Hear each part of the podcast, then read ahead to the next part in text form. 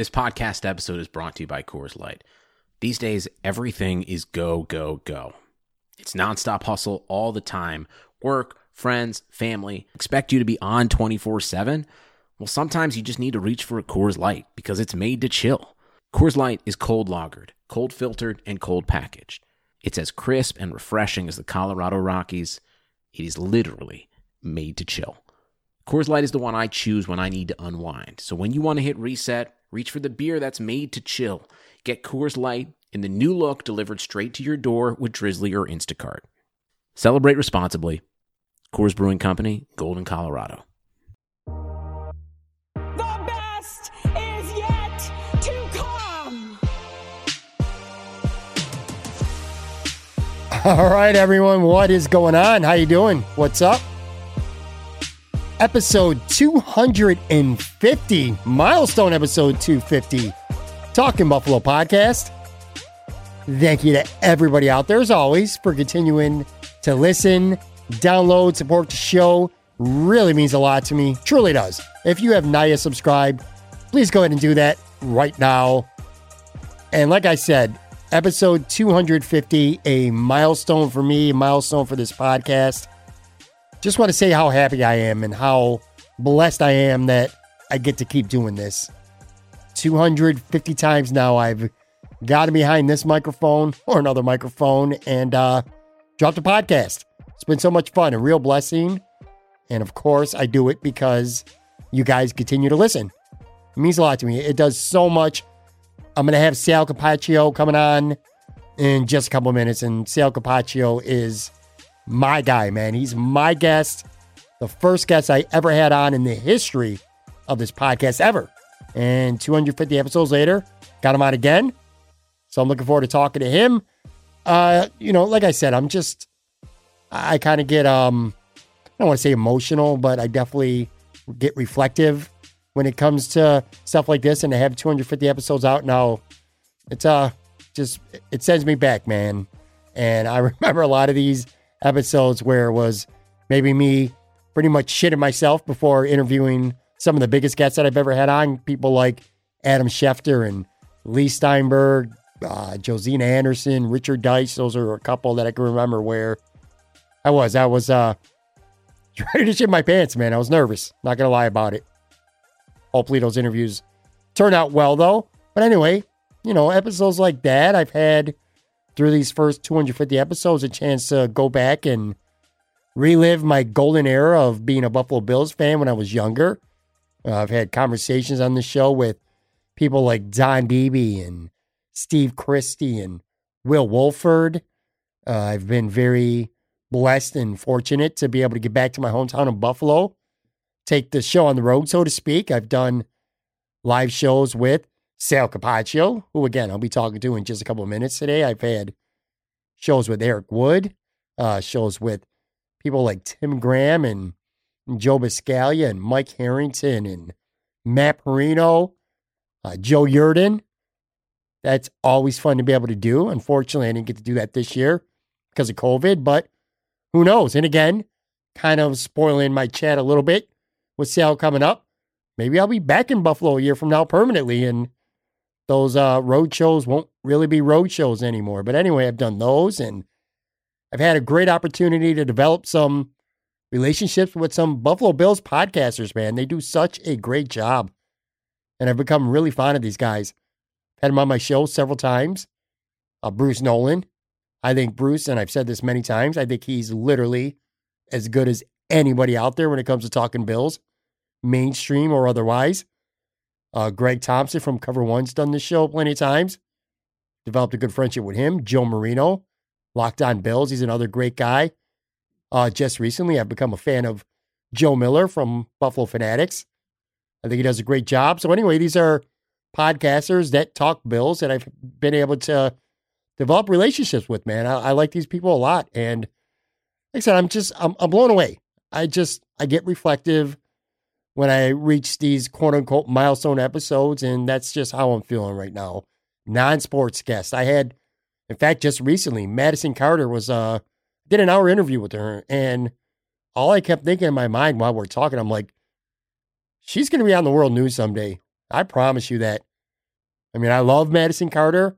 I'm so happy that she's in Buffalo. She's doing iconically good work with the news, but I could see her at CNN someday. I just, it's going to happen. I'm telling you that right now. Anyway, you know, not to toot my own horn here, but I mean, truth be told, I've been able to sit down with the best of the best on this podcast, and there's not a lot of people out there that can say that. And circling back to Sal, best of the best, that's Sal Capaccio to me. It really is. I mean, I'm not just saying that either. Sal is, forget the talent aspect. We all know what a good job he does covering the Bills for WGR. We already know that. But I'm telling you from personal experience, Sal's one of the true good people in the Buffalo sports media. And I'm talking on and off camera. You know, I'm never going to throw anybody under the bus, but I'm not going to lie to people either. There's, I don't want to say plenty, but there are people in the sports media, I'm sure not just Buffalo, but all over the place who, you know, when that camera's on, when that microphone's on, they're as friendly as can be. They're personable, they're charming, charismatic. But when that stop button hits or that camera turns off, they ain't the same people. I promise you that. That's not Sal Capaccio, man. Sal is a very down to earth, good dude, man. Really is the kind of guy that you can talk sports with, the kind of guy you can have a beer with, just the kind of guy to shoot the shit with. I've always respected it about him. He's a grassroots kind of guy, man. He built himself the old school way, man. Message boards, doing the little things, blogging in mommy's basement, having a, a video show. He did a podcast, by the way. He was doing podcasts back before there was a such thing as podcasts, man. I have all the respect in the world for Sal. And like I said, I kind of pull him out when I have meaningful episodes. When I first started this podcast, I've told this story before. He was literally the first person I went to. I said, Sal, I want to do this podcast. At the time, it was Moranalytics podcast. And I want you to be my first guest. I want to come right out the gates with a with a guest who's going to, frankly, give me credibility. Took him two seconds to agree to that. So I've had him on the first episode, had him on when I did my one year anniversary episode. Uh, he was the first person I did the Wings Wit series last summer in Buffalo. And uh, he's back today because it's episode 250. It's meaningful. At least it's meaningful to me anyway. So, um, you know, I'm not going to give the chat away here, but I just promise you this. As always, it's a good one with Sal. And by the way, we do an Ask Sal segment, segment at the end. And readers and listeners from Facebook and Twitter submitted some questions, and there's some good ones, but I got to tease this at least. Sal tells a story about an experience with ESPN radio.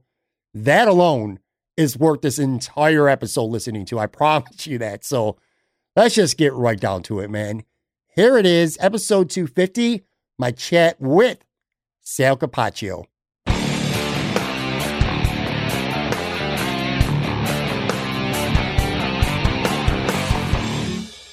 All right, my special guest today on episode 250, also the very first guest I've ever had on this podcast, all the way back episode one.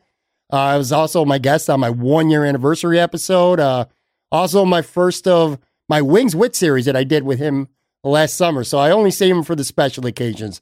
Sal Capaccio, what's up, man? How you doing? I'm good. I'm good. So, what do I have to be prepared for now? Episode 500, maybe next, or 300? like, what are we? What are we looking at? The Christmas Day episode? I don't know what is that. I hope so, man. I hope so. Uh, so check it out. Last time I had you on, we were at O'Neill's. I'm going to talk about that in a second. We did a Ask Sal um, segment where some fans from Facebook and Twitter sent you some questions. I thought that was fun. So we're going to do that again coming up a little bit later. Um, before that, though, so last time we did talk, again, let's rewind about 13 months ago or so. We hooked up at O'Neill's. Of course, that's right across from the stadium. We had some wings. Uh, your lovely wife was there. Max was there. We sat on the patio, taped a fun podcast that evening. Some people, you know, trickling in and out, peeking at us, seeing what was going on. Uh, it, it was fun, man, but it's just, it's pretty remarkable when you think about it and sad and scary, you know, how much this world has changed just since that last meeting, ain't it?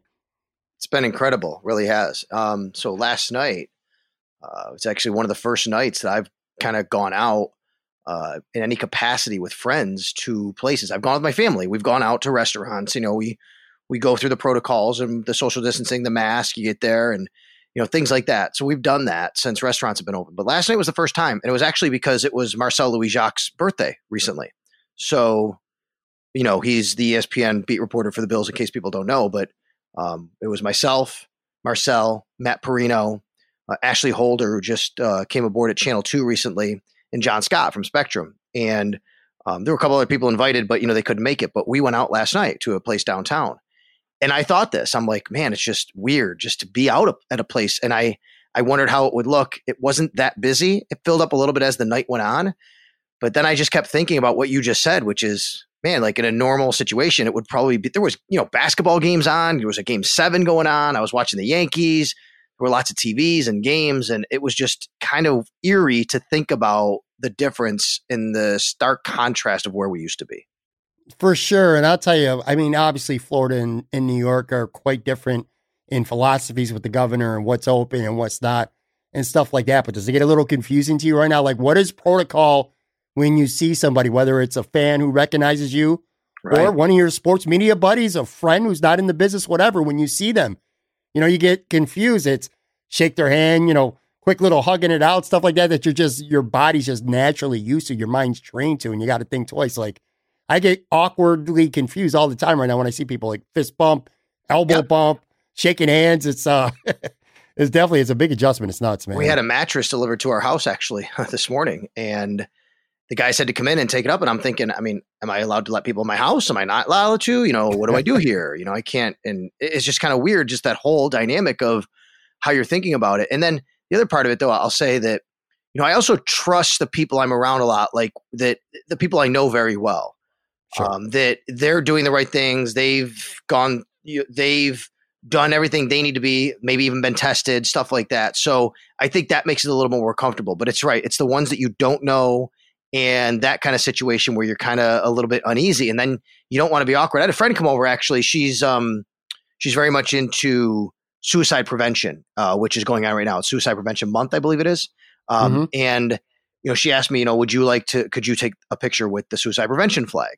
And I said, sure. And you're actually going to see it on social media. I'm going to promote it soon. Like I took a picture, and I've known this girl since high school, and she came over and she brought the flag, and and I'm like, I don't want to, I said, I don't want to be rude to you. Like, I'd love to give you a hug goodbye, but you know, I don't know what we're supposed to do here. She's like, no, it's okay. So that's the other part is like explaining to someone, I don't think I'm supposed to touch you. I'd like to just say hello or whatever, but you know, how do we do this? Right. And, and again, it's very weird because some people just for whatever reason don't even think about it. They just still act like it's right. normal. Yes. Especially down here in Florida. I'm telling you, it's absolutely crazy compared to Buffalo. And I know that for sure because I was going to go to Buffalo over the summer, I had a friend having a big birthday party and I was going to go as a surprise. And as I talked to family members, they're like, don't do it, especially coming from Florida because it's such a hot spot. You know what I mean? How people are. So decided not to. Anyway, I got some fun stuff that I want to get into with you. But before that, uh, it was a sad moment this past weekend for the Buffalo basketball community. Uh, Riverside High School legend Cliff Robinson passed away. And of course, Cliff went on to start UConn, had a long career. I think he played like 18 years in the NBA handful of guys that were one of the greats. And now, you know, Cliff's a little bit older than, than you and I, so a little bit before our time in terms of, uh, you know, being able to, well, let's see him play. But anyway, but I know that you are, at least you were for sure, very big on high school hoops, an old school hoops guy just like me. And I'm sure you remember Cliff as one of the greats to ever come out of Western New York. Yeah, you know, I didn't, like you just said, he was a little before our time. I don't think I realized like who Cliff Robinson truly was as far as his Buffalo connection until he was at UConn you know, I didn't I didn't know. I'm like, oh, that guy went to Buffalo. I think you know I'd heard his name in passing, Cliff Robinson, Riverside, but it wasn't like the Richie Campbells or the Marcus Whitfields who were more my age that I watched right. and stuff like that. This was a little bit before me, so I didn't realize you know who he was. But at UConn, I remember like going, oh, like like this guy played it played. He's from Buffalo. How cool is that? Like he's really good. And that's kind of when UConn was really vaulted onto the national map. Really, when Cliff was there was also when Jim Calhoun arrived right around the same time, and that that team, that coaching staff, whatever, you know, they they really vaulted UConn onto the national scene. And Cliff was a big part of that. In fact, I read a quote from Jim Calhoun after his death that said he was our first great player. You think about that, right? Think about Jim Calhoun saying that about somebody at UConn. Yeah. He was our first great player. And you know, he really was because you think UConn wasn't really known as this basketball powerhouse, but right around that time it was. So I didn't think about Cliff Robinson as a Buffalo player until he was out of Buffalo but then you think about and you go back and you see and you think about all the people that came out of Buffalo, the great basketball players, and then you look and say, okay, well, how did they do going on? And there's no doubt to me that the number one career in the NBA from Buffalo would be Bob Lanier, and number two would be Cliff Robinson. You could Yeah. probably make a good argument for Christian Laettner. He played a long time, but I think Cliff Robinson had a better NBA career than Laettner because he was a two-time defensive team, uh, all defensive team. He was a sixth man of the year. He played. He, he still he played in how many games? Like fourteen hundred games or something, or fourteenth Yeah. all time in games played, whatever it is. But I, I think he had a better NBA career than Christian Laettner. I think he's the second best NBA career to ever come out of this this area. Yeah, I, I agree with you 100%. Definitely Lanier, and then in my opinion, definitely Cliff Robinson too. Now, one thing that you and I have in common, 100% agreed, that with respect to to Cliff, and obviously I never watched Bob Lanier play, of course, when he Right, played, right, but right. Richie Campbell to us is the greatest player in high school to ever come out of Buffalo, New York. Now, I said, well, there was a pretty spirited debate. In fact, you were partaking in a little bit over Twitter uh, over the weekend. Um, some people were saying Johnny Flynn and some other guys again. I mean, there's so many great players. You mentioned some of them: Trevor Ruffin and Curtis Aiken, Marcus Whitfield, who you mentioned, uh, James Rowe, a couple years after us at traditional. He was phenomenal. Johnny Flynn, Paul Harris, those guys. But to me, I, I guess you had to see him. But yeah, in the late '80s, I think he was class of '90. I think he was one year behind me in high school. But yeah, Richie Campbell, dude, that that guy was just the best player I've ever seen in my life in high school. Yeah, he was for me too. You know, there's a difference. I think what happened was you get into this. Well, the person was saying that Johnny Flynn was because look at all Flynn's accomplishments. And my point Right. is, accomplishments does not mean best. It does not mean most talented. You can have the most accomplishments. You can be the player of the year. You can win state championships. That doesn't mean you were the most talented player. I think the most Mhm. the most talented player I ever saw was Richie Campbell, which is what you're saying as well. Now, I didn't I wasn't here to watch Johnny Flynn, but I follow Syracuse recruiting and I knew who Johnny Flynn was. You know, Yeah. so you know, I, I follow the scene in that regard. And I know Paul Harris was great too. They also had a you know great team. Like Richie had you know Marcus Winfield. There was a guy named Paul, a big uh, center they had too on that that Burgard team. Richie was without a doubt to me the most talented player, but unfortunately, obviously his life um, went in a different direction after high school, and he never went on to be a superstar college player or play in the NBA, which I fully think he would have if he had made better decisions. Now, since then, I will tell you, I've gotten to know Richie, and I'm fortunate to. And we've reminisced about a lot of stuff. I had him on the radio many years ago when um, he had come out of jail and he started to, you know, rehab his life. And we talked a lot about that. It was very emotional. And since then, I've kept in contact with him a couple times here or there. There's been a documentary made on Richie, actually, and I was the person who introduced the documentary at the North Park Theater when it came out. Uh, I was on stage and I did that with Richie. I talked with him. And then I was at a Bills game on the sidelines preseason. I believe it was last year. And I'm walking and I'm just kind of standing over in the corner in the end zone. And up maybe about 20, 30 rows, I'm hearing someone yell my name. And I try to always turn around and wave. And there's Richie standing up looking at me waving. I call him down and you know, we talk. So I'm fortunate enough to, you know, have a relationship in that regard with Richie. Um, and I know he's gone through a lot of struggles in his life. And and I also know he's worked with a lot of youth and things like that. So the basketball part of it though is truly amazing to think about how great he was. But that's where that came from. You know, I I I, I didn't watch Laettner play necessarily. He went to Nichols. Um, I I remember Jason Rowe was incredible, but Richie clearly was number one for me. Yeah, I'll tell you, I went to Lafayette High School, so I re- I'll never forget it. He was a junior, I think, in '89. I didn't play, but Lafayette had this tiny little gym, and I'll never forget this man.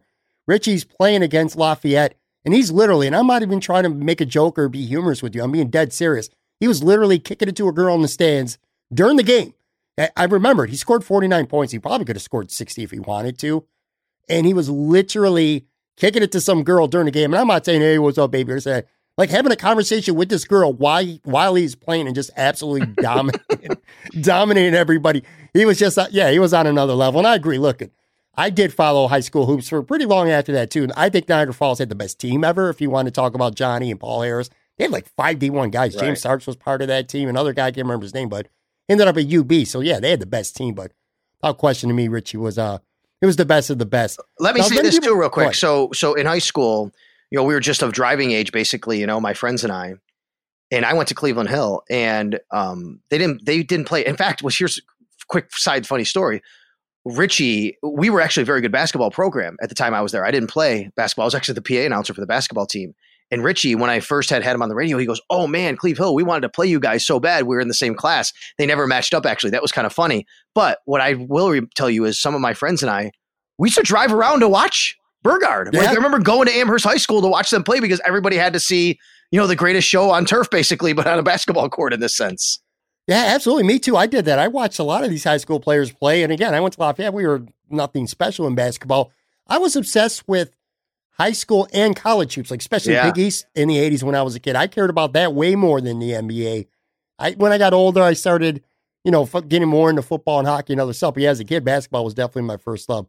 So anyway, now many people know this. Uh, when you're a little bit younger anyway, before you came back to Buffalo, eventually got your job and your career at WGR now, you moved to Florida and you lived there for quite a while. How long were you there for? Now, not everybody doesn't know that information that you were in Florida for a long time. A lot of people do, but not everybody. So why did you go to Florida to begin with after growing up in Western New York? 16 years I was there from 1995 through 2011.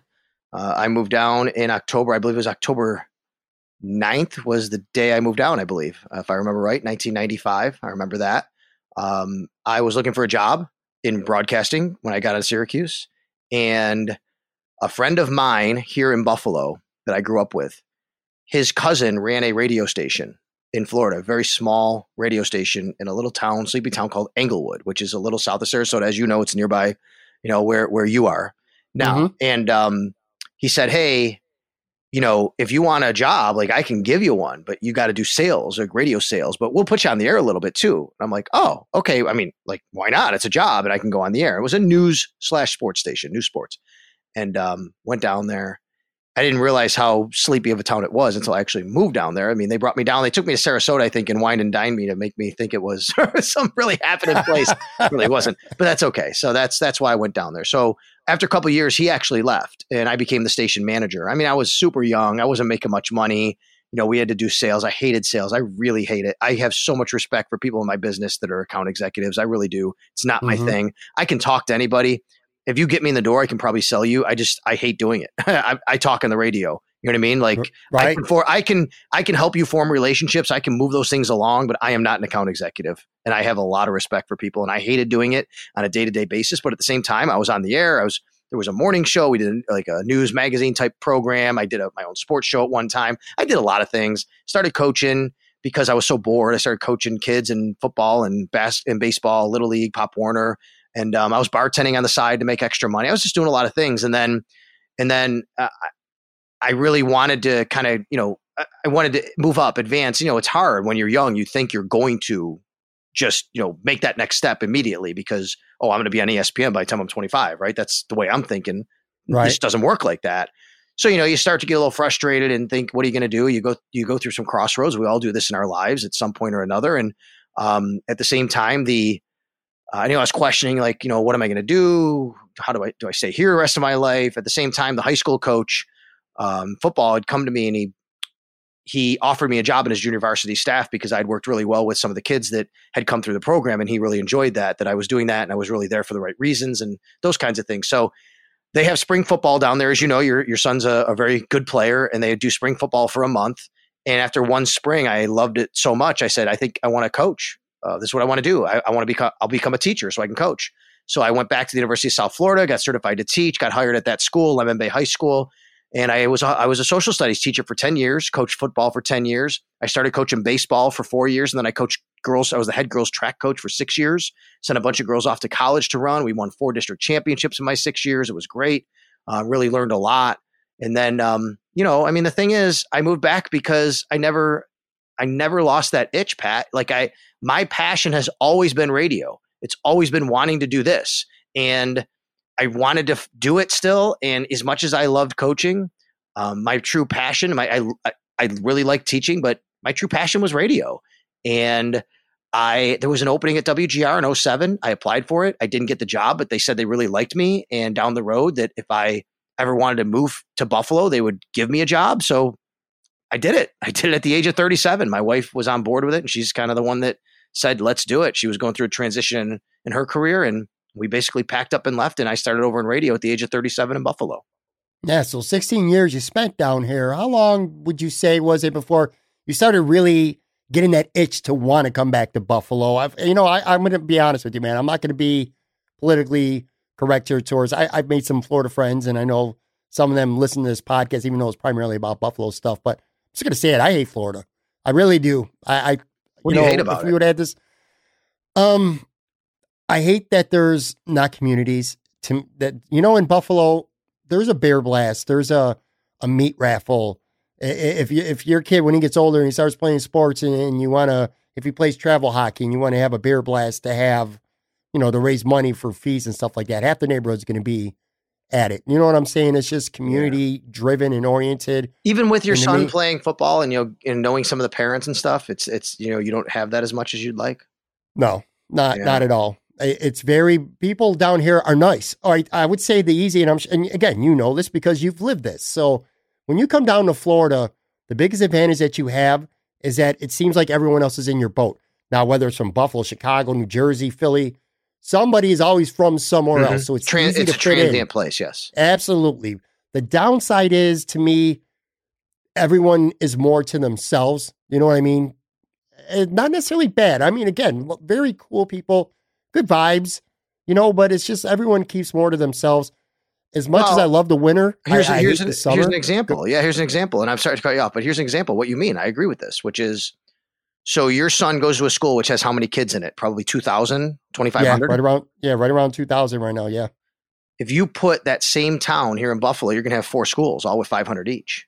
You know what I mean? Mhm. And it's so personal here. Everybody gets out. You you have these little small communities here. In Cheektowaga, there's Cleveland Hill, there's Maryvale, there's Cheektowaga Central, and there's JFK. There's four schools. If you put Cheektowaga in Florida, there's one school and everybody goes there. Yeah. Yeah, absolutely. And then there's other things too. And again, for some people, it's a great fit. If you love the beaches, and again, I'm telling you stuff that you already know. If you love the beaches, if you love being on the water, if you love boats, if you love one, basically one season where the sun's out 300 and at least 30 days out of the year, then it's for you. But I miss, and I took a lot of this for granted, and I'm, I didn't realize it then, but I realize it now. Having four seasons means a lot to me. I enjoy that. I enjoy the fall. I enjoy the spring, and you really don't have much of that at all here. You know the the grass and the trees, the leaves are never brown in in Florida. You I know, mean, see, so- and I'm not a beach person. I'm not a boat person. me uh, neither. and and I think I agree with you. And I lived in a beach community, you know, and you you live close to the water as well. So that that was also it for me. Now I will tell you, I became a golf person, and I do love to play golf, and I could play golf every day if I could down there. That'd be great. I also still Yeah. own my house down there, like we rent it out, um, and you know maybe someday we'll see. And here's the other thing: it's kind of funny. I haven't told you this since last time we talked. So my mom and my stepdad they moved to Florida when I was there. They retired at 55. You know, I told them they were too young to retire and move to Florida because it was too old down there for them, right?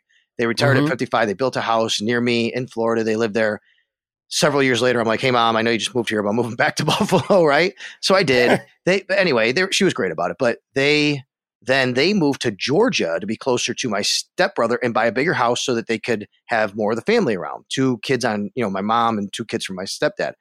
Anyway, literally, Pat, two months ago, they hightailed it back to Florida because they missed it and they they moved back to Rotonda, Englewood, basically, and they bought a house on a golf course. So now I can go down there and you know play golf again and hang out with my mom or whatever. So I'm looking forward to doing that. But I don't know if I could live there until I was really at an age where I could just say I'm done doing this. Like I, I couldn't do what I do now, and I love it. And I love Buffalo. We love raising our son here. It is a great community. I think I agree with that. Um, it's not that I hate. I don't hate Florida, but I couldn't live there full time like I do, uh, like I did before. Yeah, it's a great place to visit, man. I mean, another thing too is it costs money. I mean, real estate is more down here, but beyond that, there's so many things to do. All you know, a million and one tiki bars and nice restaurants to eat at. Of course, you got Orlando, which is you know within a reasonable driving distance, at least on the Sun Coast where I am and where you lived. But that's it, it, it costs a lot of money, you know, to do that stuff. I don't know. And then the last but not least is the food. I mean, Mm. I like to eat shitty food, man. I love pizza. I love wings. I love Yeah. beef. Well, I don't even know what beef on weck is. Most people down I here. know. I took that for granted. There's a Casa de Pizza like five minutes from where I live, or about 15 minutes now because I moved recently. Um, and it's the only Buffalo connection that's within even a semi reasonable driving distance to me. Florida wings are the worst, man. They're so bad, and I, you know how I. Patrick's aren't bad though, them. right? They still pretty good. They were good in Sarasota. Yes, Patrick. those are very good. Yeah, you recommended that place to me. Oh, yeah, they were actually really good. One of the very few places in that Sarasota area that have uh, good wings. The best thing is the sports. I mean, if you're a sports, I, I should, let me take that back.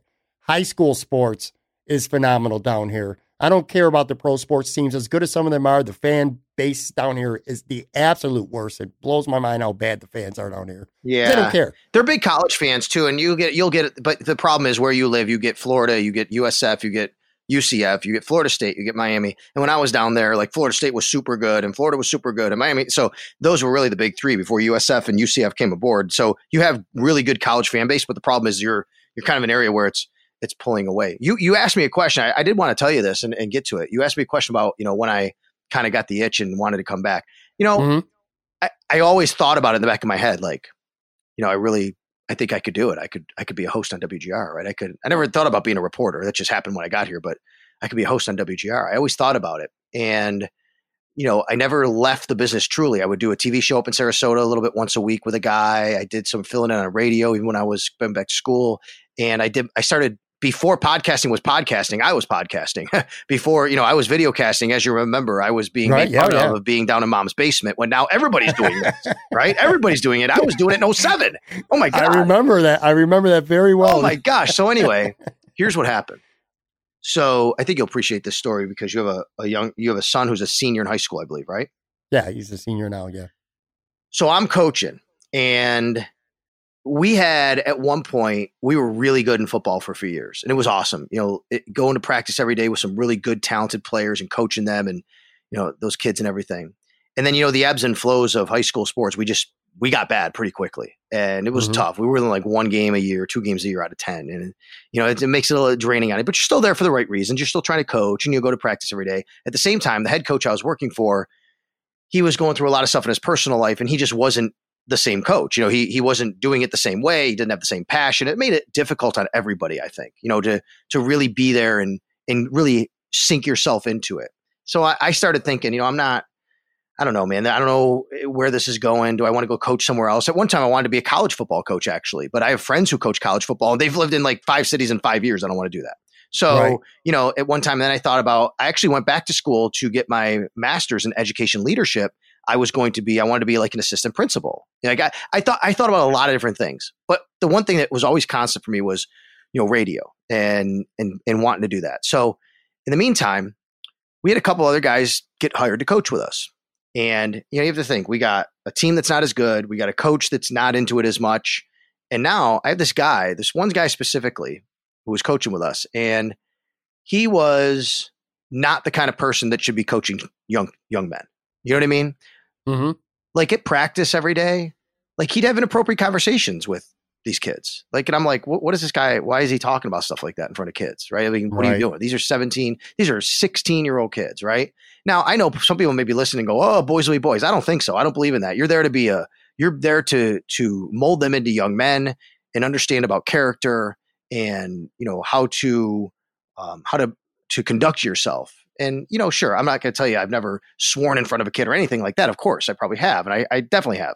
But this guy's whole thing was, oh, I'm going to be the kid's friend. I'm going to swear and talk about girls in a the way, you know what I mean? Like locker room talk. That's not Yeah, why you're yeah, there. yeah. And in the meantime, he was also what he would do was he was kind of like a a backstabber to the other coaches. Like he'd say to a kid, "Oh, look at Capaccio over there doing this. Oh, right. Uh, you know, like come on, we're all on the same staff here." And this stuff was wearing on me every single day. And then so one day, one day we're playing um, uh, a school with the Port Charlotte High School, which was nearby, and Anthony Hargrove was actually a player on that team. Remember Anthony Mhm. Hargrove, right? When- Oh yeah, yeah, yeah. We we played that school too. Yeah. Yes, yes. Remember, Anthony Hargrove was a defensive lineman in the NFL. He was actually a quarterback and safety in high school. That's how great an athlete he was.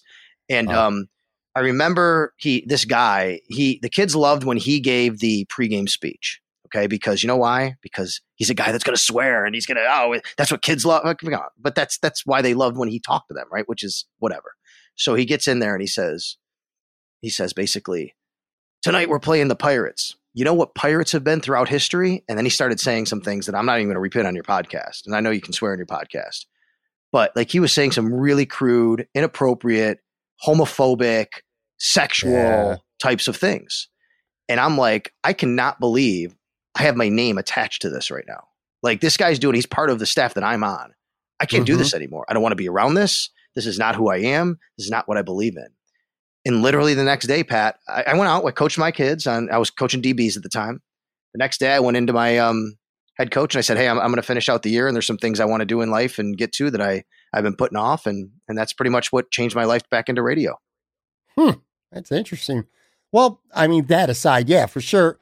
Football is probably high school football is my favorite thing down there. You know how you talked about earlier how you and your boys, when someone had a car, used to go around and watch Richie play. Yeah, It's kind of like that down here. There's some programs and some kids that are just that good. You just look at them or you hear about them, and you just know that they're going to become stars. I mean, they get Yeah, recruiting down I there is just absolutely insane. In fact, tonight, because people are hearing this on Friday, tonight on ESPN, literally, not even like ESPN two or three, like the real ESPN, uh, Venice and IMG are playing. Now, IMG is only 10 minutes from my house, but that's not a Florida program. That's kids from all over the country. But you know this. Venice is a legit Florida program, like Suncoast, Florida. All the kids are from there, man. Yeah, So ESPN Venice. Venice's coach is John Peacock. I know him pretty well. Yeah. Um, and, and a very good friend of mine is one of his assistants, Sasha Heyer, who used to be at Northport High School, actually. But but John Peacock, the head coach of Venice High School that you're talking about, that's going to be on ESPN. I actually did a coaches show with him, like on TV. That's how big of a program it was on the local Comcast station. He did a weekly coaches show to break down like the last week's, like you do see in the NFL or college. That's what. Yeah. That's how big those programs are. It's crazy. Yeah, they have video Videotron. They have a rap video when you go into the stadium. It's a now. I personally hate Venice just just because they're our rivals. They beat us four times over two years, and every single game, Braden River was winning in the fourth quarter. But that's neither here nor there or whatever. But anyway, last thing, then we'll move on. Now, I'm not going to lie to you. I was just talking about Florida, kind of leveraging my son to be able to help me get back to Buffalo because my wife is a little more. She's not as clear cut as I am. A little more. She's a little more torn because she likes things about Florida more than I do. Mhm. She's active. She plays volleyball. She plays softball, and you can do that year round down here. Okay. I don't do that stuff, so that really don't mean anything to me. But anyway, my kid probably mainly because of his height, he's getting a lot of D two attraction right now, and there's a lot of programs up north that are uh, interested. As, and there's some down south too, but I'm I'm kind of angling to make sure he uh, kind of guide him without making him. Ultimately, he'll get that decision, but kind of guiding him to get back up north because then it's easier to say I want to you know, we can go back home and take a three, four hour ride to go watch him play someday in college as opposed to, you know, being Yeah, stuck down there. I get it. I'm a bad person. I'm using him for leverage to to get back home next year. anyway, so and just sports generally right now, watching them as a fan, baseball, hockey, hoops, has it been weird for you with uh no real fans in the stands? Did you adjust rather quickly or to kind of take you some time to get used to it?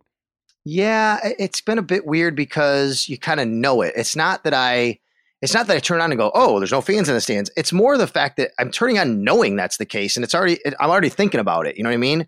Like, Mhm. "Oh, this is different." It's just still it still feels fake in a lot of ways because of that. Uh, we were in the stadium though for the Bills a couple weeks ago. They had a scrimmage, and there were no fans, and there was crowd noise.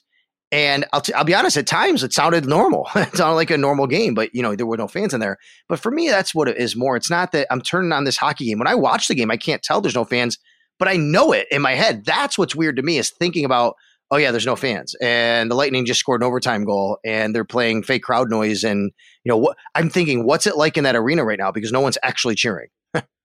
Yeah, it's nuts, man. How about the Yankees, man? And we both like Yankees. Uh, they're a real enigma this year. Great roster, man, but they can't stay healthy. Judge and Stanton, those dudes are always getting hurt. Uh, Yeah. A bunch of other guys have been down this year. Gary Sanchez, we keep hearing about him year after year. Dude is struggling to hit like 130 right now as we tape this, man. But yet, they're still very much in the thick of things in, a, in obviously a shortened 60 game season. Yeah, and you know it just shows you how great LeMahieu is. Like he goes out of the lineup, they lose seven in a row. He comes back, they win right away. Right. Right. Um, he's Yeah. he's just he's such a good hitter. Yeah, I don't know, man. I, I was never on board with the Stanton trade. I didn't like it. I still don't like it. I I don't want to call Judge injury prone, but it just seems like that that's what he is right now, right? I, I- I hate saying that. Um, and then Gary Sanchez can't get out of his own way hitting the ball, and he's supposed to be such a great young hitter. And even no Gleyber, Gleyber, the, the, the start he got off to was pretty horrible. But the Yankees still have a lot of talent, and I think at the end of the day, they're still going to be right there. But yeah, it's it's kind of discouraging looking at this lineup every day and going, "Oh my god, like who who do they have? Wait, who's this? They all call had to have another guy. I don't know who he is. You know, hey, Deivi Garcia looked good though in his debut. Yeah, all the, all the star power and like just like last year, it's kind of like on Luke Voit right now to be the uh primary. Well, DJ's back, which is good, but uh, yeah, man, it's just too much talent to be as inconsistent as they are with these injuries. Now, you talked about, by the way, you talked about this uh As soon as you said this, I remember this. Pete in the stands a couple go, uh, weeks ago for scrimmage. How strange has it been covering practice right now compared to others? And talk a little bit about like some of these crazy restrictions that you and other reporters have right now for some out there who may not know what they are. Obviously, it's much more difficult in this COVID era right now to do your job. I think that's been the biggest thing this camp. It's not been being in Buffalo at the stadium with no fans. I mean, to me, it's the same as watching regular season practices. That's what we do. Uh, we go to the mm-hmm. stadium, we go outside and go to the practice field. Now, I will tell you, I do miss St. John Fisher a lot. That's cool. That's a cool part of my life every year for about three weeks, going out there, hanging out with other media members, watching practice, uh, meeting fans, and then going out at night with uh, you know friends and getting up the next morning, getting a in my dorm room. I got my TV, my coffee. I poured. I go downstairs, seeing Howard and Jeremy on set. You know, getting ready for a morning practice. I miss all of that. There's no doubt. But the actual practice part here at the stadium, it's really no different than what I normally do anyway, outside of three weeks for the football season, which is practice on the fields. The bigger thing has been the restrictions. It's just right. really hard.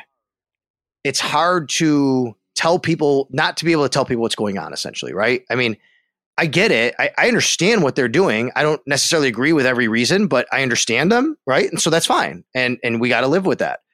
But um, not what I feel for is fans. I can't tell fans where Cody Ford is or isn't playing. I can't tell fans, you know, which wide receivers are getting reps behind what is consensus the top three.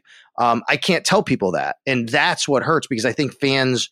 That's what my job is. I'm a conduit to the fans, right? So that's what hurts me. But on top of it, Pat, it's also just kind of being like ever, always second guessing myself and questioning like am i allowed to say this am i not allowed to say this am i allowed to tweet this am i not allowed to tweet this that's what's been pretty difficult the last couple weeks which is and look the bills have a great pr staff and they're you know they're helping us as much as can be and they are there to answer any of those questions right i, I have literally asked several times hey is it okay if i report this and they'll tell me yes or no and i go with that that's what i do that's you know that's what the rule is so they've been great about that. But there are times where I'm like, wait a minute, am I am I allowed to do this? Am I not allowed to? And and that's what's making it difficult. And I feel bad for some of my colleagues too because I'll go on with Howard and Jeremy. I'll go on with Schopp and Bulldog.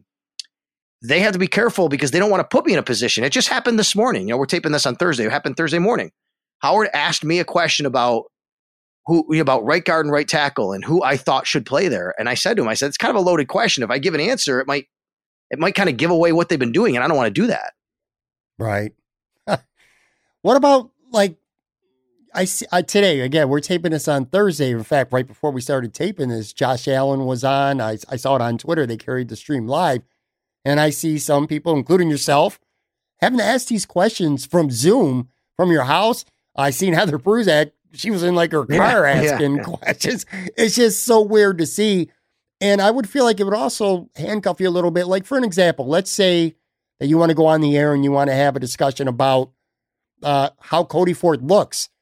And normally you would not just talk to Cody Ford or watch him with your eyes, but you might talk to three or four guys about Cody Ford.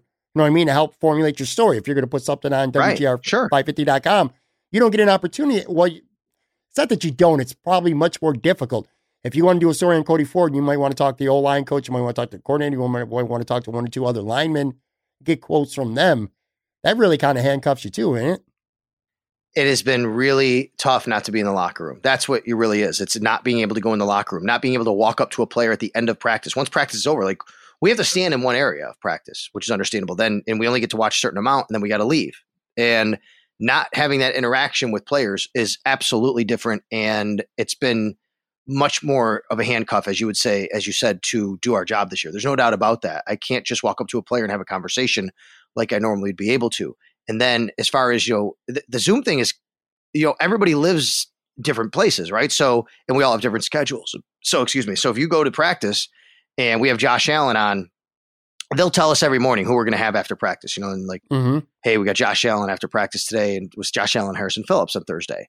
So I can decide, like, do I want to sit in my car and listen to him and talk to him through the Zoom and tweet out some stuff? Do I want to just listen to it on the way home and not even participate, but just listen? I've done that. You know, where I'm not actually asking a question, but I'm listening to everything he's saying because I'm tapped into the Zoom call and I'm literally driving home in my car listening to the live Zoom call. Do I want to come home, which I did today because I have time, and then log on and actually partake in the Zoom? Like, th- these are all ways that everyone's kind of learning how to do it. And I, I feel bad for the TV people who have to actually kind of use some of the video, actually, right? For me, I'm lucky. You know, I have Joe DiBiase and Brayton Wilson who they record it from WGR anyway. So even if I miss it, I'll have it and they right. can just use the sound for their shows, which is fine. I'm just doing it for my my knowledge and to ask questions and things like that. We'll, but those guys are putting the audio up for it for us on our site and things like that. Um, but it, it, the two things that the one thing that's good and the one thing that's bad. So the thing that's bad is kind of like you alluded to, but in a different way. We get one, two questions, let's say, when we ha- raise our hand on Zoom, mm-hmm. and it's not like if you want to follow up, that might be tough sometimes. Now you could do it. It's not like you say, "Hey, one question only, we're moving on." But you also don't want to monopolize the time of everybody. So right. you get a question, you got to move on. One thing that has been good though is it really is very structured because you have to raise your hand, and there's not all these reporters yelling over each other to get a question in, which often happens, right? In a scrum, and on top of that, you can hear all the questions perfectly and all the answers perfectly because there's not a lot of noise and because the microphones and the way they're set up, which I know fans appreciate. I've heard fans say they like the Zooms better because they can hear everything really well. Oh, yeah, for sure. No question about it. I talked to, I had Sal Maiorana on the podcast just a couple days ago. And because he's all the way in Rochester, he said he's only been to like two practices this mm-hmm. year. At this point, the way things are, it's just easier for him to stay home and work and uh, do like you said, like you're home today for Zoom. That's uh, been what he's been doing. Uh, so the Bills not having any fans for the first two home games, at least so far. That's official anyway. Um, other teams will be. I know Miami's having limited capacity when they play the Bills. What's your take on that? Some teams having fans and others not having fans. Are you good with that? Do you think it's a fair thing right now? Do you think it's unfair? I don't think the policy is fair. I don't think it's going to matter too much for most situations, though. What I mean is, like going to Miami with 13,000 fans, that's not going to have an impact on the game, really. In fact, a lot of them will be Bills fans, as you know. But even if they were all Miami Dolphins fans, I don't think it's going to matter all that much having 13,000. I think the problem comes in, Pat, where because there's no uniform policy, what's to stop a team from having 70,000 and then the Bills don't have any at their home game, right? I think that's right. where it becomes an unfair advantage. It's not it's not the minimum numbers that teams are allowed to have. It's you're not capping it and you're not really having any sort of uniform policy here where you could have a huge discrepancy at some point where some stadiums are not allowing anybody in and then some stadiums are allowing everybody in. And then it, to me, does become a bit of an unfair advantage. And if you go back and really think about what the NFL did back in March and April and May, the NFL has had a uniform policy for everything during this pandemic. They even went so far to say, whenever when all the facilities were starting to shut down, when this thing started, they said, if one facility can't open to players, nobody can. So if one team can't go into their their training facility, nobody can. No, th- all the th- all 32 teams. But suddenly they're going to have it where, oh yeah, you can have fans and you can't. We know why that is, right? Because owners are fighting to, hey, if I can make money, I'm going to make money. That's what they're telling the league. That you can't stop me from making money. And I, I get that part of it, but I think it just goes against what the NFL has preached and done for the last six months, which is what's good for one team is good for everyone. Yeah. Now, with no preseason games to go by, like you've been covering practice and you have policy and protocol for now, but with no preseason games to kind of perfect it a little bit, uh, what do you expect it to be like for you covering a, a team at, on, you know, game day, whether it's Orchard Park or the road? I mean, obviously no fans in the stadium, at least in Buffalo anyway. Like the access, you're not going to be able to just, you know, things are going to be different. Well, Do you have any idea of how it's going to work on game days? Well, I'm a little bit different. Of course, I am on the radio because you're on the sideline. Yeah, it, but right. but I won't be this year. There's no sideline reporters allowed. Oh, that's right. Yeah, they've they've eliminated oh. all sideline reporters, radio and TV, local, national, everything from the sideline. The plan is right now. Uh, what I'm going to be able to do is I'm still going to be in the stadium, and I'm going to be like in row one, basically. I just won't be on the field. I'll be basically ten feet away from where I normally would be but I still mm-hmm. can't just roam around the field. It's going to be a little bit tougher, and I got to navigate because there's going to be other people down there too, like some photographers or whatever. So I'm gonna eh, wherever I go, I gotta gotta navigate. I'm not going to complain about it though because at least I still get to get down there and I still can you know watch what's going on and be very close to the field. And when Murph says you know what's going on down on the sidelines, I'll be able to see what's going on in the sidelines. So from that aspect of it, that won't change. What will change is we can't go into the locker room after the game. We're going to have Zoom calls, you know, post game Zoom calls, like you see in Major League Baseball and the NHL. That's what's happening everywhere now, right? Which is, you know, after the game, they're going to have a a Zoom conference, and if you're a reporter or whatever, you log in and you could ask a question just like we're doing now. So that part of it for sure is going to change. Um, on the road right now, we are actually preparing myself, uh, John Murphy, Eric Wood. Hopefully, uh, uh, you know everything can work out with him in the games. There's been some stories on that, but you know I, I won't get into that. It's not for me necessarily, but um, you know myself and Murph and Eric, we are planning to do road games from the home radio booth at this point, not traveling because of all the travel restrictions and protocols, not just Mhm. in the country, but within the league and each team where it's very restrictive. So, you know, that's our plan right now, at least planning that way. And unless something changes, that'd be great. And we can go on the road. But, you know, we've been prepping for that, at least for that scenario, to be able to do the away games from the home radio booth. Wow, man, it's gonna be so interesting this year. Yeah. Uh, I want to get I want to get to uh, Ask Sal. We'll wrap up with that. I got a decent amount of questions from fans. These were from Facebook and Twitter. Not really a lot of football, a couple things, but uh, anyway, we'll get to it. So, Primetime Buffalo from Twitter says, "Do you think 80 man rosters help some guys on the back end get significantly more reps this camp, or do you think it's something the NFL should consider moving forward?" Um, I do think it gave guys more reps, and it does in- increase their chances or decrease. Maybe they didn't, you know, perform at, during those reps. I don't think it's Mhm. something the NFL should do because, you know, training camp you you do need bodies. Guys go down, and the part of the reason you have ninety players on your roster is because you know you need to have guys available, and you're not overtaxing everyone else. It's hot out there. Uh, you have injuries that occur, so I don't see the NFL going to eighty. Um, I think they're going to keep it at ninety it, it's not that 80 if they went to 80 i still think you could get you could get done what you want to get done um, but i think 90 is a good number for making sure that they have enough bodies available and guys don't have to be out there every single day taking every rep basically Okay. Uh, Kevin from Facebook wants to know if you had to pick one thing that worries you most about the 2020 Buffalo Bills, what would it be? Ooh, I think the easy answer here is Josh Allen because simply I think he needs to grow with the team and take the next step. Like they're so well built, they really are around the roster that Josh just I have confidence that Josh is going to take another step, but there's always a question on what if he doesn't. If he doesn't, that could hold them back, like truly hold them back from being a much better team.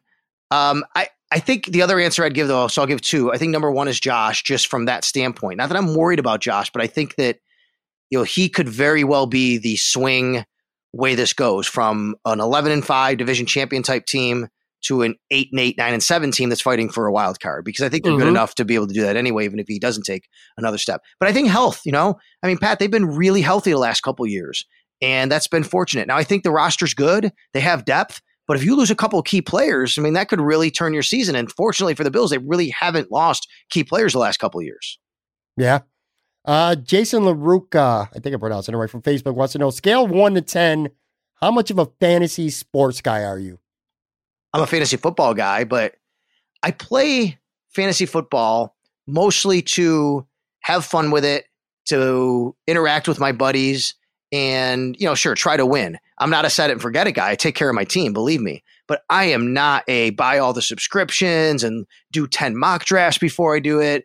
Um, you know, join all these different leagues. I'm generally in two leagues a year. I'm in a league with my buddies in Florida. I'm in a league with my buddies up here.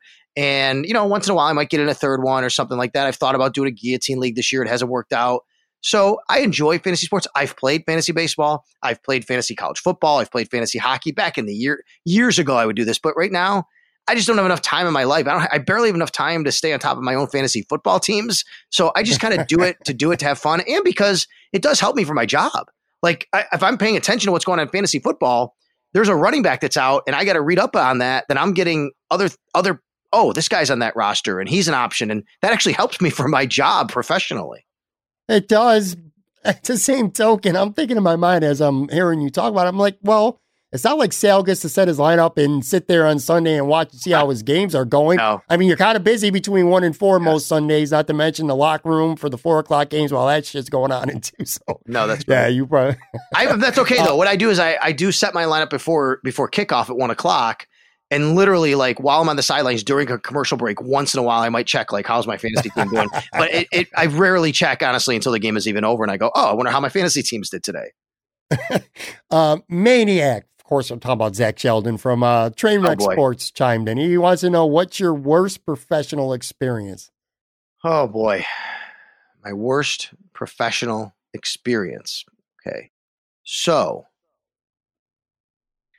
I don't know if this would count as experience. I could tell you something that happened to me that was just like terrifying and like, oh my God, I can't believe that just happened. So I moved to Buffalo in August, early September 2011. And I'm, I'm literally, it's a Labor Day weekend. On Saturday morning, I get a phone call. Guy says, This is Jody McDonald, ESPN Radio New York. Are you still ready to come on with us today? Now, have you ever heard of Jody McDonald? He's a radio talk show The name host. sounds He's the name sounds familiar. ESPN Radio. And he says, Yeah. Are you still Yep. ready to come on with us today? And I go, I have no idea what you're talking about. What do you mean? He goes, Yeah, we set up an interview, I thought, for you to come on with us today. And I'm like, I didn't set anything up, but if you want me on to talk like to talk about the Bills, I'm like, if you want me on, I'll go on with you. But this is the first time hearing of it, right? He's like, Oh, okay, so let's let's do it. So I said, What time? And he tells me like one o'clock. This is like maybe 10 o'clock in the morning, he calls me, like one o'clock. I'm like, all right. So now I'm thinking, all right, well, they're gonna have me on here. So I go and I turn on the computer so I can hear what they're talking about before they bring me on. And he, he goes to break and he says, Coming up next, we're going to go to Buffalo, talk with Sal Capaccio about the Bills. I'm like, Okay. I'm waiting through the commercial break. Phone's not ringing. I'm waiting through the commercial break. Phone's not ringing. They come back on the radio. He says, All right, time to go out to Sal Capaccio in Buffalo, New York to find out about the Bills. Hey, Sal, what's going on? And Pat, somebody else starts talking and says, Hey, how you doing, Jody? What's going on? Thick New York accent too. And I'm like, this is not me. What what is going on here? Like this is on ESPN radio. And I'm like, Oh my god. what what what is going on here? I mean, maybe he was just doing a local, maybe he was doing the local hour in New York that time. But you, you know, and I'm like, wait a minute. So I pick up the phone and I'm dialing like to call back the number they called me from, right? They answer Mhm. the phone, like the hotline. And I said, This is Sal Capaccio. I don't know who is on the radio, but that is not me. You guys just called me two hours ago and I said I was here and I was ready. The guy's like, What? He goes, Hold on a second. He puts me on hold. While I'm on hold, I'm listening to this interview unfold. And the guy they're interviewing starts talking about naked men in the locker room. okay. And hmm. Jody's like, oh, oh, oh, wait. He kind of cuts him off. He's like, I, I don't know what's going on. What? And he stops for a second. The producer comes on. He goes, Sal, you still there? I'm like, yeah. And he goes, hold on, man. We'll get you back on in a second. So then Jody's like, all right, I don't know what that was, but I think we're really going to go to Sal Capaccio now. He puts me on the air. And I'm like, hey, Jody, I don't know what's going on, but how you doing? So the interview goes fine the rest of the way. So apparently, digging through, so he calls me after the show. Apparently, though, what happened was Howard's, I'm sorry, uh, my, my program director who hired me, his name was Andy Roth in Buffalo. Andy, they called, they said, can you give us a guy? Andy gave him two people. He gave me, gave him me and Howard Simon. Apparently, someone mixed up the numbers earlier in the week, called me, but actually mixed up my phone number with Howard's phone number, dialed some other number, and said to a guy who answered, Hey, this is ESPN Radio in New York. Would you like to come and talk on the bill about the bills on? And this guy, whoever answered's like, Yeah, sure, I'll do that. right? So they gave him a hotline number to call at that time. So oh instead my of them, God. so instead of them calling me back at one o'clock, they get a call from this guy who's ready to rock and roll and go on the air and be inappropriate. and says, "Hey, it's Sal Capaccio." That's one of the best stories I've ever heard. And I'm listening. I'm, my career, I had just moved to Buffalo. My career is a suicide right here on national radio. Oh my god. Oh, it was know what that is. unbelievable. It was unbelievable. But that's what happened. They mixed up the numbers. They called the wrong guy. The guy took advantage of it. He called the hotline number they gave him. but when they called me, they called the right number. That's amazing, man. Is that? I think that Uh, qualifies for a bad professional experience, right? I think it does too. I don't even know how to, I don't even know how to move on from there right now. you you have to tweet out like that. That's the story. Like you got to listen to this Oh, story. that is going to be, trust me, that will be separated from this podcast. That will be a clip. Oh my god, that was a, Oh. that was amazing. That, that what happened. There. Oh my god.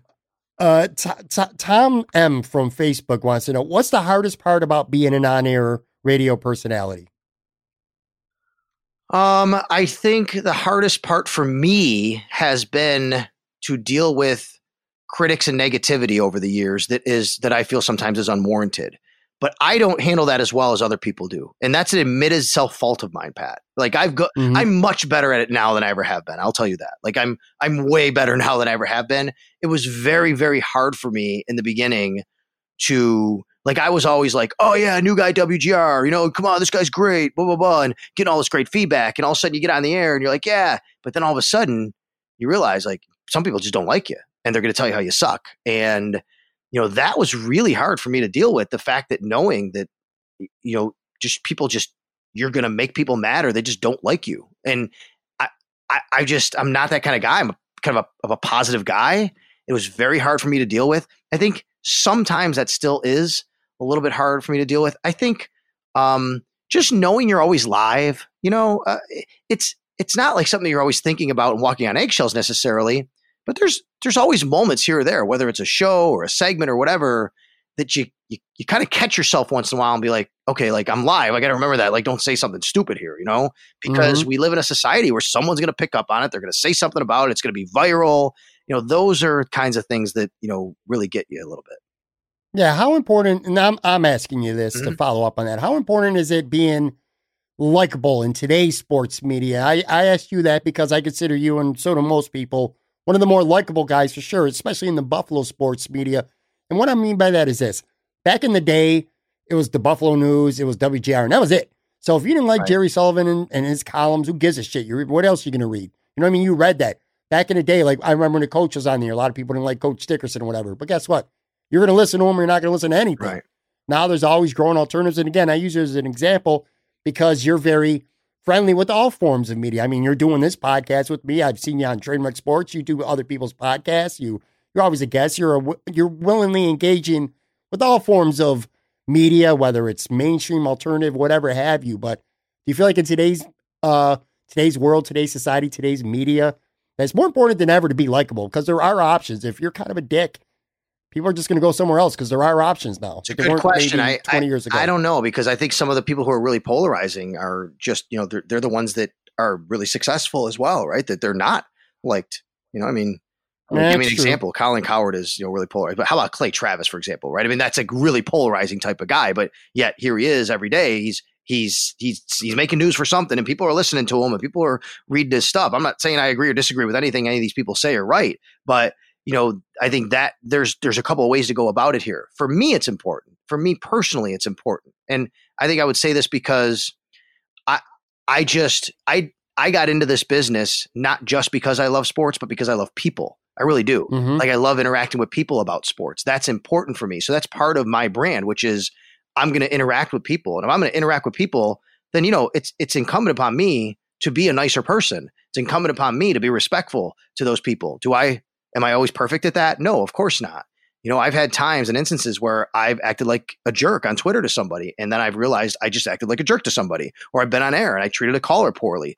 It happens. I've been in this business a long time. Nobody's perfect. We all don't have perfect days, right? But at the but I think for me, it's important. I want to be liked. I'm just a guy who wants to be liked. I, it makes me feel good. But I think for me, I understand the importance of the interaction to the people because that's just who I am and why I got in this business. For some people, it's not the case. Some people just got into this business just to talk about sports or just to write about sports. They don't care about that other stuff, and that's okay. Right. But that's not me. Right. That's not who I am. I, I'm I'm a people person, and I know how when I was young, the people in this business who gave me the time of day, I really respected, and there were other people who blew me off. And I never want to be the second person to somebody, right? If someone Right. says, "Can you do this for me?"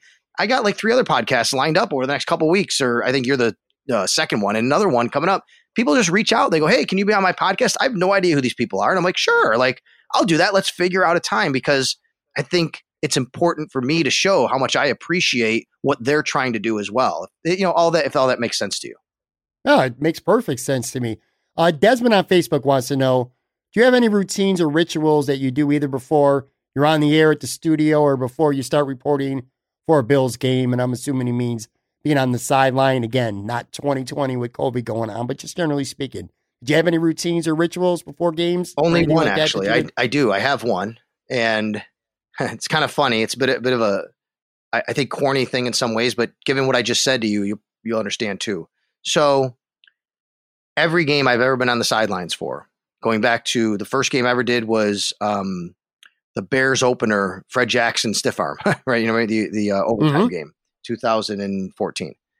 And because that preseason is when I started doing it, I actually was on the sidelines for two preseason games at home, and then that was my first real game on the road, whatever, first regular season game. Anyway, that game was the first game this started. I kind of did it just out of wow, and now I and then I started doing it every week, which is this: during the national anthem, I stand at attention, but you know what I do, Pat?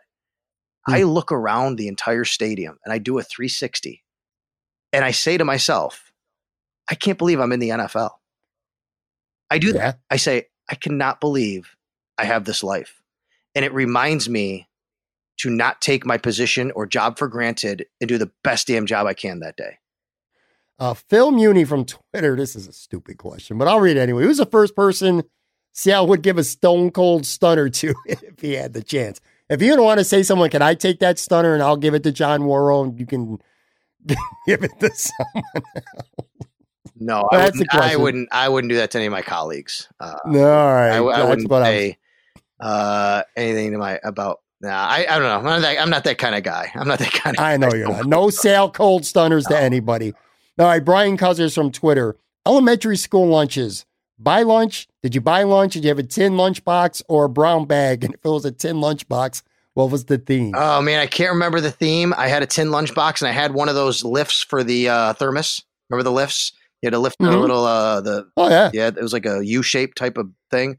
Um, I had one of those. I remember I couldn't wait to start taking a brown paper bag because like that's what all the uh, older, cooler kids did was take the brown paper bag. You didn't take the lunchbox anymore. Like I remember Right. that transition when that happened, and then it was oh yeah, I want to buy my lunch. Ooh, they got pizza and they got tacos. I need to buy my lunch. I started doing that a little bit later, but I think when I was in elementary school, it was a lunchbox, and I would say probably probably Star Wars. I mean, not that I was like this huge Star Wars fan, but it was probably what would have been on my lunchbox, um, something like that. I can't remember. I don't think it was sports, uh, but I probably would tell you Star Wars would be the first thing that would jump out at me.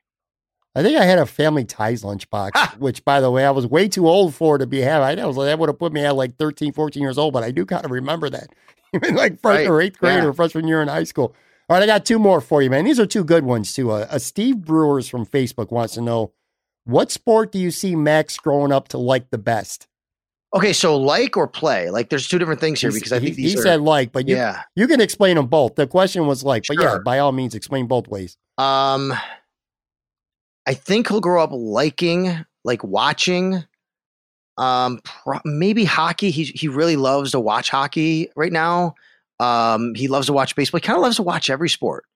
So I'm not sure, but I, th- I probably would say hockey is one because he likes going to games. Like he really likes going to Sabres games. So that's probably what he'll like watching.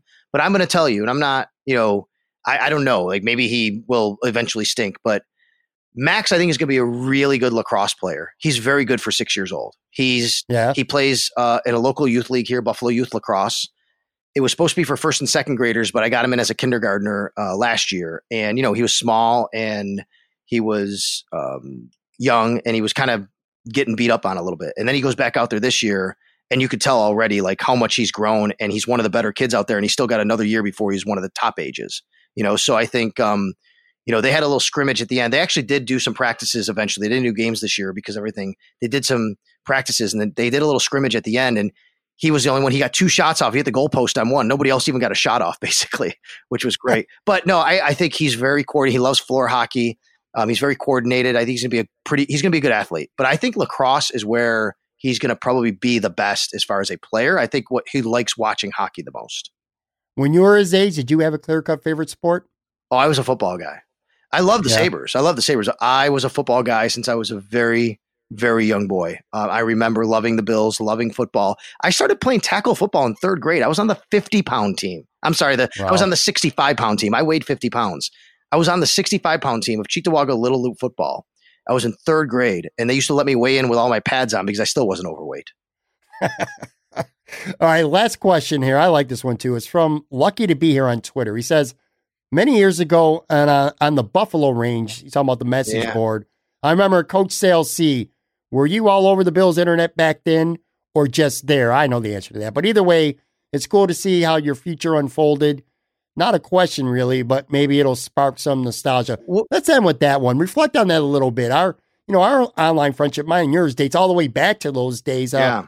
that was an important part part of your path to get to where you're at. I think it was like a a grat it was the grassroots stuff that you did on some of those message boards that I think really at least helped you make a name for yourself. I'll even tell you how I found a message board. I remember it. I remember the day it happened.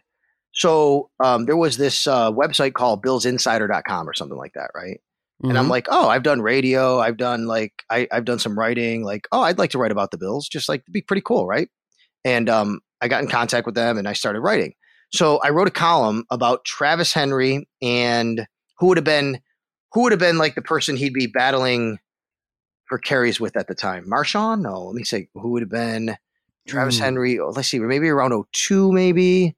Let me see who that. Let me. I'm gonna hold on because I'm gonna find it right here. So, oh, as soon as you said that, my mind started racing. Oh, around. 02 Go would have been Travis Henry, and no, I can't think about. Maybe they drafted Marshawn, who was. Anyway, so I write this article about the Bills running back situation, and it had to do with whoever that was, Travis Henry, Marshawn Lynch. I think it was Willis McGahee, maybe. I don't even know. So I'm I'm looking at Shawn Bryson. yeah, no, it was like I think it was Sean McGahee Bryson? maybe because they had drafted him, you know, first round or whatever. But either way, Oh, okay. so I write this article about it. I remember looking at it, and at the bottom it had this link. It said, "Talk about this article with fans." And I'm like, "Like, what's this thing?" And I I clicked it, and it took me to the Buffalo Range message board. I'm like, I have no idea what this is, but all these fans are talking about my article, and like, oh, I wrote the article. I'm to log in and, tell and jump in on this, and it just kind of evolved from there. Where I realized what a message board was, and yeah, I mean, I just it was always it was always fun, but there wasn't there was always an ends to the means for me too. You know what I mean? There was always Sure. an end to the means. I mean, which was I was doing this because I'm also like I'm I was kind of evolving in my life and what I was doing, and even though I was teaching and I didn't see myself necessarily leaving teaching, I was always keeping that door open to be in the media. And it goes back to what we said: I'm a people person. I'm interacting with people, and this was how I kind of got my name out there. And I will tell you, there are people in this industry, in this business, who know me and gave me a shot because they read stuff from me on message boards at the time. yeah. Oh, absolutely. that. Absolutely. At SalSports on Twitter. By the way, that should be one of your goals for this year. You're you're hovering right around there, man. You're right around ninety three thousand. Get up to hundred G's. I gotta catch Joe B. I think he's got I think Joe B, I think, is the has the most of any Buffalo media member. And I think I'm second. I think. Joe B's at 101. He's over. well, you only got me by about eighty seven thousand. That's it, though. I think Joby, I think it wasn't, it was about within the last year, I think I passed Jeremy. I think Jeremy might be number three. But in yeah, Jeremy's 85. I think within the past year, I passed him. So Joby's got 101. I got 92, almost 93. Jeremy's at 85. So I got a little ways to go to Joe, but I, he's number one. All right, at SalSports on Twitter, of course. Check them out.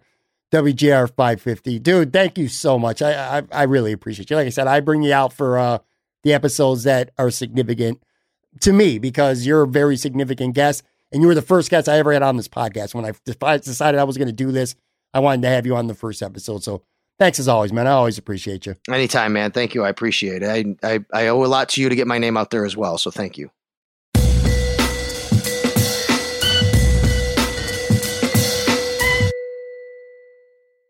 All right, folks, that is going to do it for today's episode. Very, very big thank you again. One more time, Sal Capaccio, WGR 550.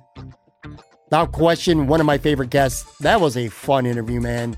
I love getting a chance to talk beyond just Buffalo Bills, a more personal side of Sal, and just a likable guy, man. I appreciate him, appreciate his time. So thank you very much, Sal. Thank you to all of you for listening. Again, 250 episodes. I wouldn't still be doing this if it wasn't for fans listening and giving me feedback and enjoying the podcast, enjoying the guests that I've had, enjoying the conversations. You guys are the reason I do this, and I, I just I can't thank you enough. I'm blown away. I really am. I'm blown away by all of you. So thank you very, very much. Please, please, please, please stay safe. Do the right thing. Do what you're supposed to do, and hopefully we'll get back to a more normal society a lot sooner than later. On that note, thank you again for listening. We'll be back with brand new episodes next week.